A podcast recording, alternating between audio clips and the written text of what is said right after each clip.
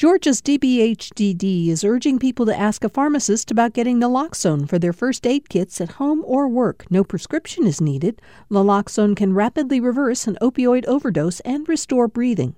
Opioidresponse.info.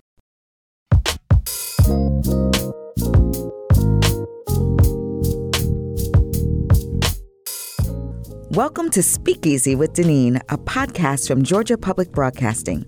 I'm your host, Denene Millner.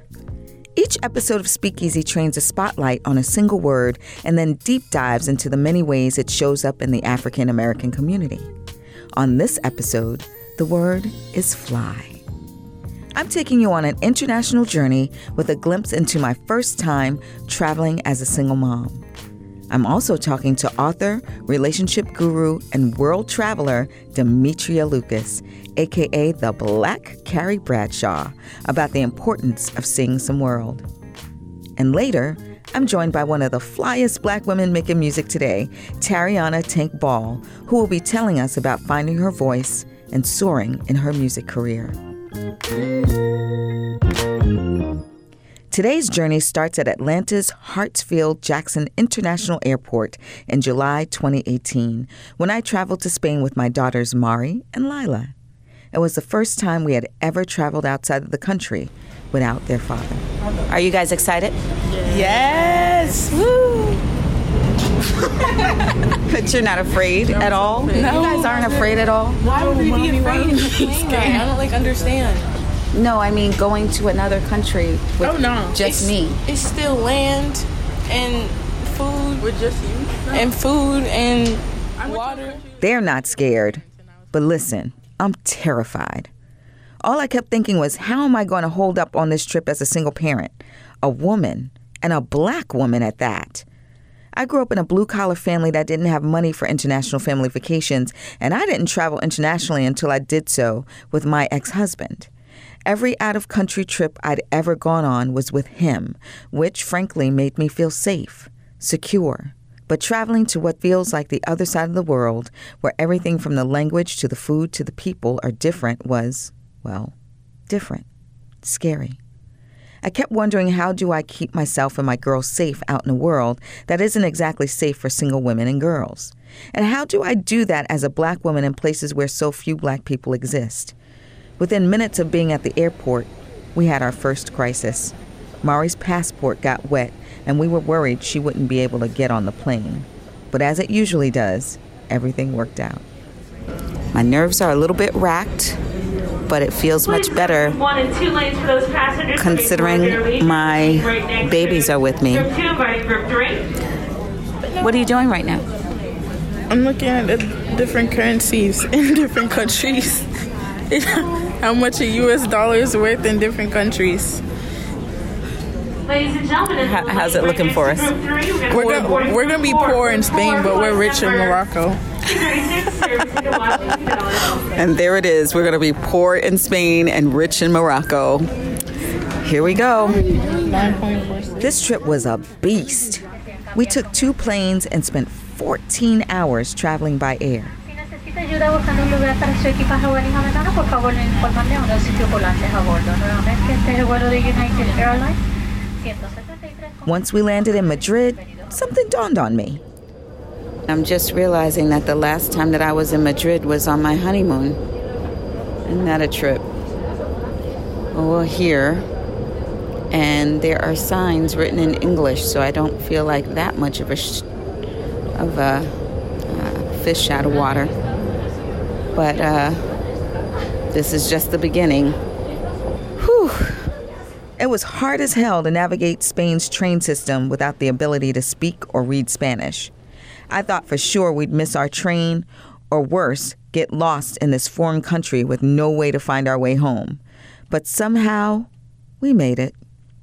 Two train rides later, we ended up in Sanlúcar de Barrameda, which is where my cousin lives. We stayed with her. It felt so good to be around family, and it didn't take me long to shake the fear and finally feel like I was free. Everything felt brighter, fresher. At the beach, I dipped my feet into the cold, beautiful ocean. So we're at the beach in San Sanlúcar, Barrameda. we were able to walk out about a mile into the ocean without touching any water. But as soon as we got there, the water started rising, and I got freaked out a bit. My kids are making fun of me, but um, at least we don't drown. That's the purpose of mothers in situations like that. We are the ones who think of the worst case scenario first and then haul booty. And haul booty we did. In the 10 days abroad, I did a sunset book signing next to the ocean, ate all kinds of olives and fish and homemade paella. We drank copious amounts of red wine and Spanish gin, shopped for fresh food at the market during the day, and swam by the light of the moon. I also touched clouds at the top of the Rock of Gibraltar and slept on a boat at the foot of the historic rock. My cousin Cherie was a fantastic host. But suddenly, sadly, after 10 days, it was time for us to go home. Welp, we are in Madrid's airport heading back home. I'm about 40 shades darker. I'm happy. I'm free. And we're heading home. One thing I noticed during my travels in Spain was how invisible and yet highly visible I felt. In the places I went, the Spaniards are all white, and my girls and I stood out because of our dark skin. The black people we saw were Africans in the service industry, and even they are rare. I suspect the only other time they see black people is in stereotypical roles in the entertainment industry, which makes us interesting. Everywhere we went, stares followed us. I was a little disturbed, but after a while, I didn't care. It took me a few days, but finally, I felt like the world can belong to a single black mom, too.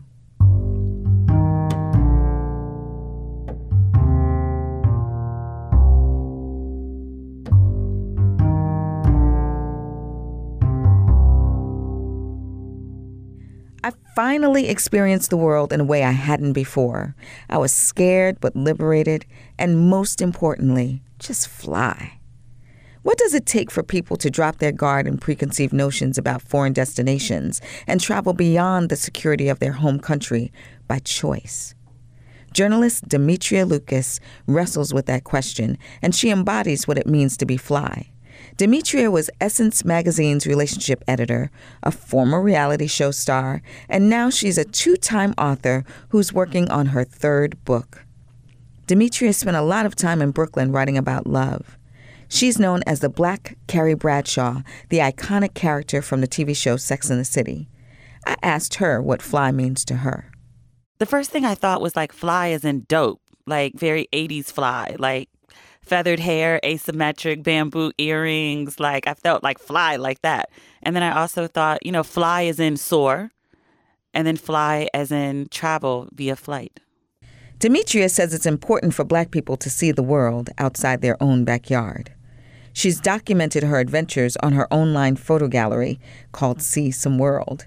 She told me traveling has always been a large part of her life. Demetria remembers her first major trip abroad. She went to London during her senior year of college. Just a note our conversation includes some explicit language. I loved it. I took an art history class and all these beautiful paintings of, you know, of Venice, of Paris, of Spain, all, all these amazing places. And I was like, why am I looking at paintings when I can actually just get on a flight for $100 and go for the weekend, a week, whatever? So instead of going to class, I would like go off to Rome. Oh wow! Or yeah, it was a wild world. I'd go off to Rome. I'd go off to Spain.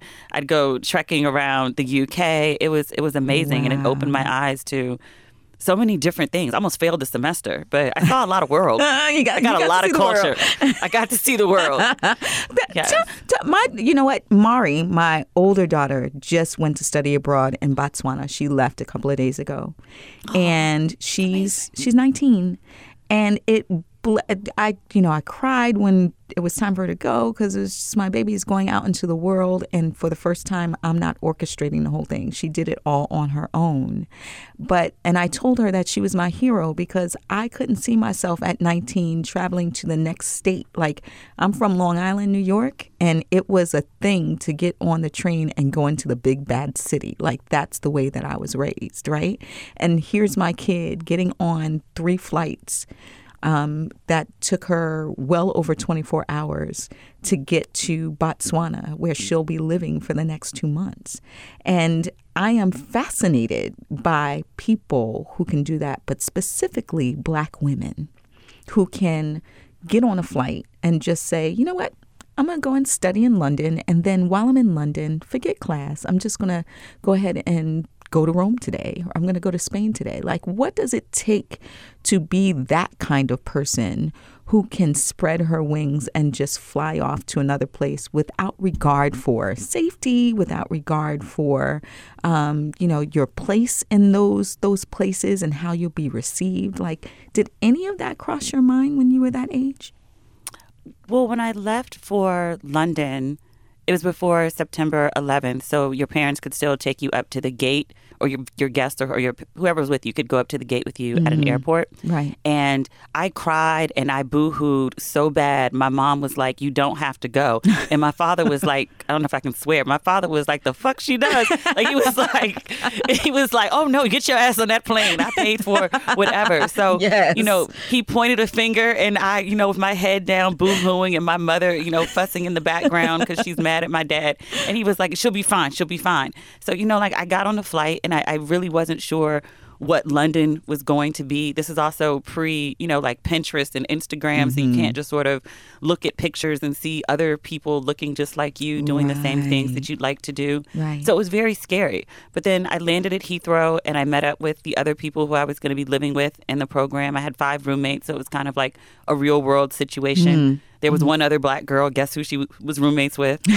Um, you know, like I got there and the world didn't fall apart. Right. You know, right. like it was scary and trying to figure things out. And I almost got hit by a million cars because traffic is on the opposite side right. of the street There's and I forget to look. Right. But I didn't, you know? Mm-hmm. Mm-hmm. Right. And, and I had a day once where I was crossing the street and I realized that there was an ocean between me and the next person who could actually do something for me, who genuinely cared about my well being, like just cared about me. Right. And I was like, well, I guess I have to take care of myself. And that was that. That's that part, right? It's like when I went to Spain and there's, you know, obvious, an obvious language barrier, right? I know like Puerto Rican Spanglish from the Bronx, right? Like I know that. I can say curse words in Spanish, but I can't ask you which which which of these trains is going to get me to this specific station to get me to um, my cousin in Santa, you know, de Lucar de Barrameda, right? So the, the idea of just being able to turn yourself inside of yourself and trust that as a human, you're going to be able to communicate with another human being in some kind of way to get you from point A to point B, and for them to care enough about you as a fellow human being, not to hurt you, um, to not to lead you to a dark alley where you get hit over the head. Like I think of all the worst case scenarios. I don't know what that what that is, but I'm just worst case scenario Denene. But mm-hmm. you know, like how do you push past that fear? Like I know that that you know, your dad pointed his finger and you had to follow that and get on the plane. But then when you got there, you know, you were able to get on the train and go to Rome or go to Spain. How do you push through that fear and break down the barriers between you and a new place where the language or, you know, like the culture is not necessarily something that you are at all familiar with? So, most places, someone speaks English, especially if they work in tourism. Mm-hmm. Someone will be able to give you basic directions to get in the direction that you need to go, right? right? And then from there, you just you have a map and you point to the word, and someone will try to tell you with hand signals or something right. how to get there. Right. I've had very great experiences. Like I've never, you know, been led down a dark alley, but I also, you know, just don't go down dark alleys in general. But hey, this is the alley. I'm not walking right. that way. You know, or I'm mm-hmm. like, this is a sketchy area. Like I don't mm-hmm. really know this place, so I'm mm-hmm. going to stick to the main tourist attractions. I'm probably not going to party late into the night. I'm not going to drink when I go out, so that I can have like all my awareness with me because I know that I'm operating at a default in a foreign place. Right. But language barriers not really an issue. There's a there's a common humanity. Like people see someone who is lost and they they usually they've been in that situation themselves Mm-hmm. and so they want to help you get on the right path to where you're going. Right, right, right. Absolutely, absolutely. I want to And you brought up I'm sorry. oh, go ahead. No, you brought up something about as a black woman traveling and your safety. Mm-hmm. there is no place that I have felt more fearful than in the United States. When you go on it. overseas as as an American, you're received as an American. So sometimes people can will see me and they'll, you know, they might say like they might assume I am and I want people to listen to this very closely because it's going to sound kind of crazy, but it also is not meant to. Mm-hmm. Um, when people see black skin, if they think it's native black skin to where they are, sometimes they act racist in a racist Mm-hmm. manner.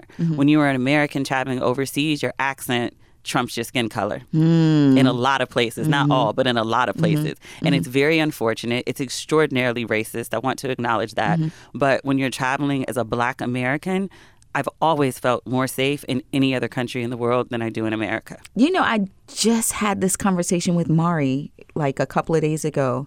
She said that she noticed a, a marked difference between once people realized that she wasn't from Botswana, like as soon as she opened her mouth and revealed herself to be a black American or an African American, whichever you choose, that the way that people responded to her and sort of opened their arms to her completely changed.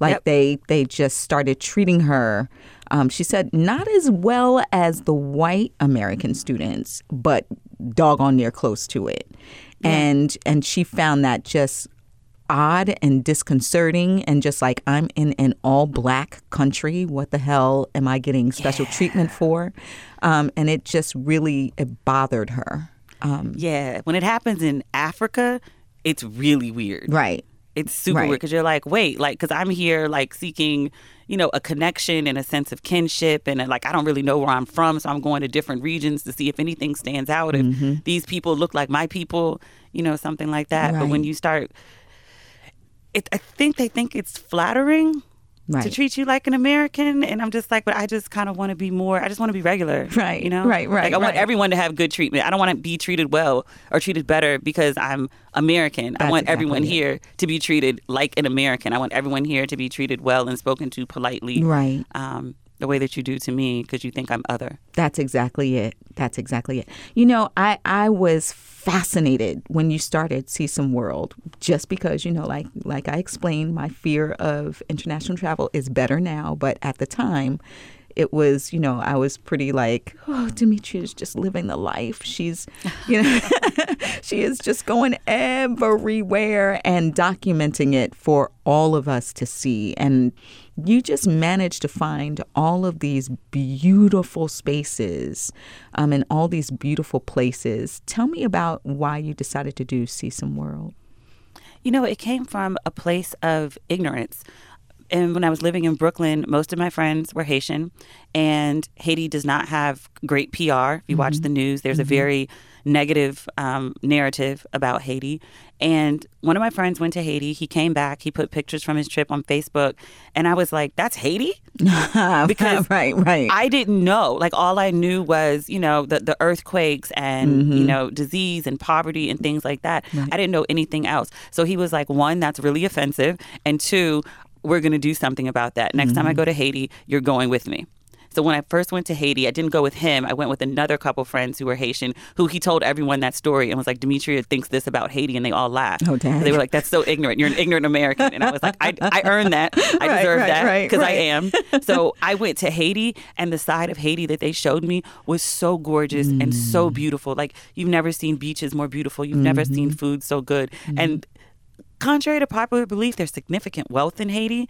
But and you don't know about that because you never see it. Right. They have upscale venues just like we do. They have popping parties and popping bars and their New Year's celebration. People are out on boats with fireworks. Like it's crazy. Wow. But you never see that side of Haiti. So once I went and I saw it, I did Christmas in Haiti and I was like, so what else am I missing in the world? Mm-hmm. So I went to Haiti and I went to South Africa and I went to Kenya and I went to Morocco and I went to Argentina and I went to Bali. But I go all these places because I just want to see for myself the side of the story that they're not telling us. That's right. Tell me about Don't Waste Your Pretty. And, you know, and that's the fly, like the dope girl kind of, you know, um, you know, talk there. Like tell me what was Don't Waste Your Pretty about and how does that connect to black girls and their fly? So Don't Waste Your Pretty is my second book. It came out in 2014. Um, Don't Waste Your Pretty is essentially a shorthand for know your worth, right? Mm-hmm. Very often in relationships, women don't take a proper assessment of what they bring to the table. They're quote and unquote pretty. So your listening ears, your praying hands, your cooking skills, your nurturing, your listening to someone's, you know, not having a bad day, your support, the way you care for someone. We give all of that away and people just say like, "Oh, that's what women what women do. Women are feminine. That's how they operate." Right. And no, those are resources mm-hmm. that people take for granted and we shouldn't be giving them to people that aren't also giving us something in return. There we go.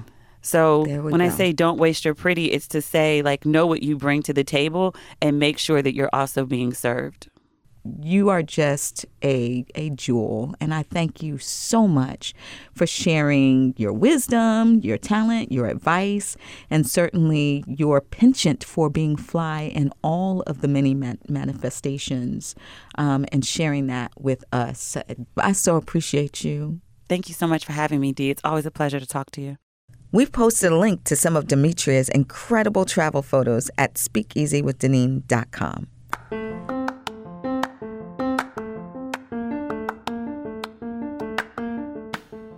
I'm Denene Millner. Speakeasy with Deneen is a production of Georgia Public Broadcasting.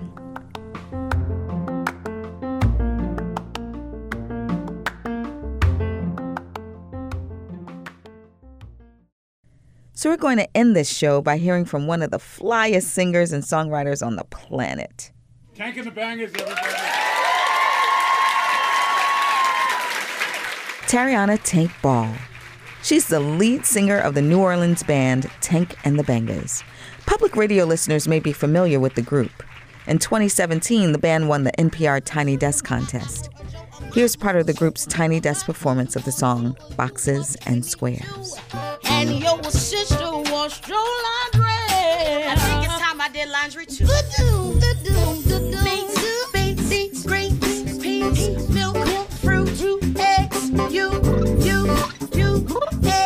Eggs, you, you, um, you, you. I say now you are like a loop. A what? A you are like a loop. A what, girl? You don't understand? I don't understand what you said. I say, I say, you know, you like a loop, like a hula hoop. Oh, like a hula hoop. Like a hula hoop. I caught up with Tank to learn more about how her music reflects her flyness. She joined us from a loud house in Houston, where she was visiting during her tour. Tank says singing didn't come naturally. It took a while for me to realize that I can sing because I didn't take to singing as easily as my sisters or my father did. I wrote more, so I focused on that. And um, I got in a poetry group, a gloop, group where we combined music and poetry together, and um, that did a thing. I gotta tell everybody to be quiet in the house. Can I do that? I'm recording an interview. Be quiet, you guys. Thanks, guys. Be quiet. Okay, I'm back.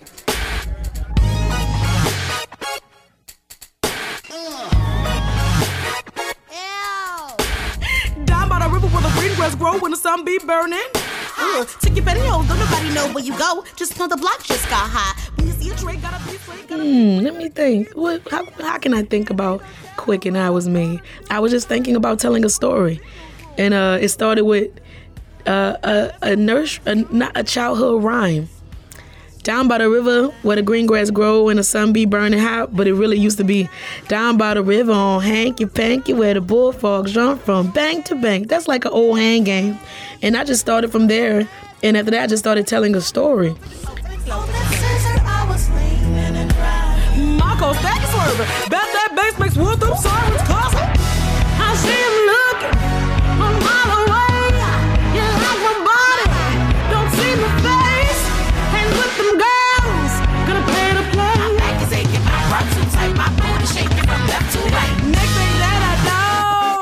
I, just write and then I make it make sense later on. You know, I don't write like, oh, today I'm going to write about a relationship. No, I just write and then I make sense of it later on.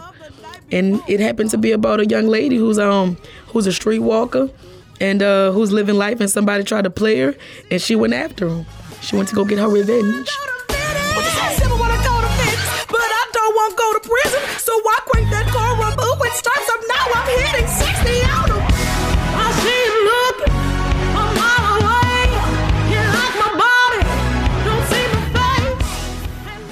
When I was young, I used to go through my sister's poetry books, poetry books, and I would um, learn all her poems by heart, and that's how I got into writing. Uh, at my grandparents' 50th wedding anniversary, my cousin Alexia, she wants me to start saying her name now. So my cousin Alexia, she gave me a poem that she used to give to her students called "A Great Somebody" by Adrian Hardesty. I memorized that and and I started saying it before my grandfather preached at all the churches. I did a really horrible job when I first did it. Well, I'll say exactly how I used to say it. Uh, I am a serious child. I am a serious child with serious goals. And if it takes hard work to reach my goals, I will do it. I am a clean somebody. I know that if I lie down with hogs, I will come up with mud. So I know to keep my mind, my body, and my character clean. I'm not a kid anymore, you know, and um, you have to know that, like all green things, I'm gonna grow. Where do the ants go? Empty holes to fill, you know. Small and obscure, wonder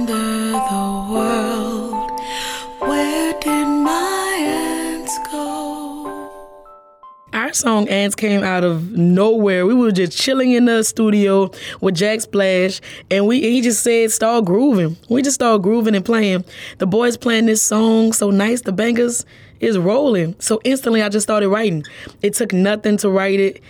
The music just was inspiring to me, and I just started telling a story of what it was like growing up in New Orleans for me. Familiar faces say hi, streetcar go by, carrying fish plates and first dates, finger waves and hard hairstyles, corner conversations, pop locking and dropping. High school sweetheart at the gas station, wonder who he's dating now, if he's married now, if he's busy thinking of what was, like I am now. Should I ask him how he doing? If you're going to the second line, fuck it, I'm late for rehearsal now. Fuck it, I'm late for rehearsal now. Erica told me I'll see you in the next lifetime, nigga.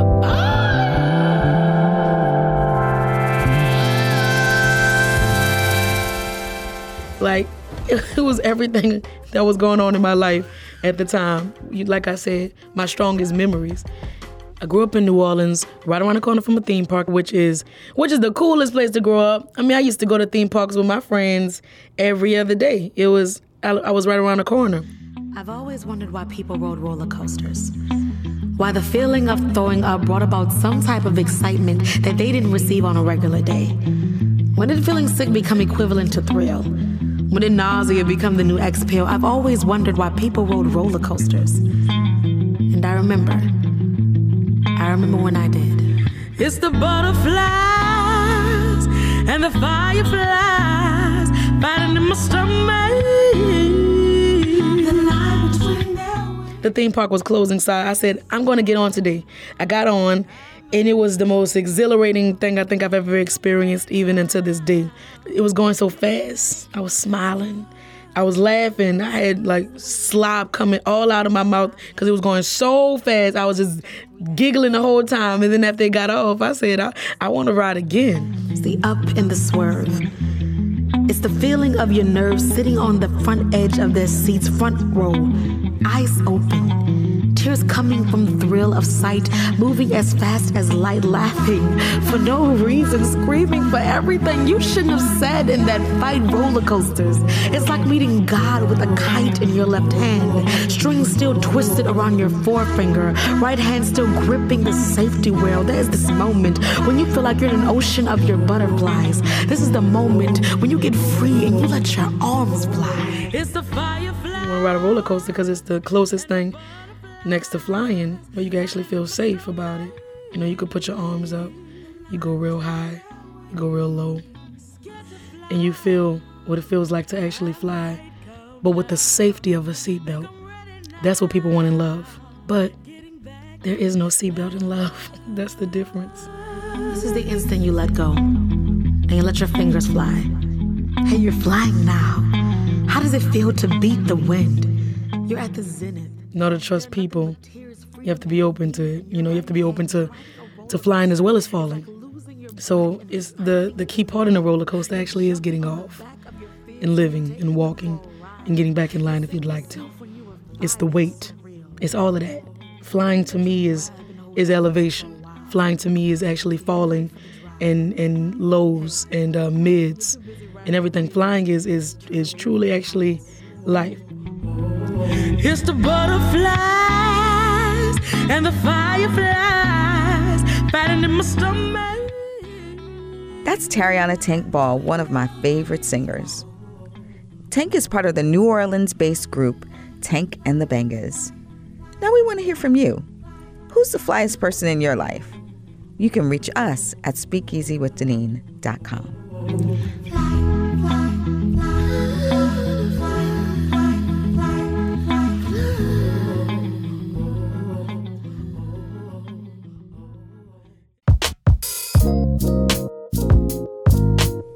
I'm Denene Millner. Sean Powers produces the show.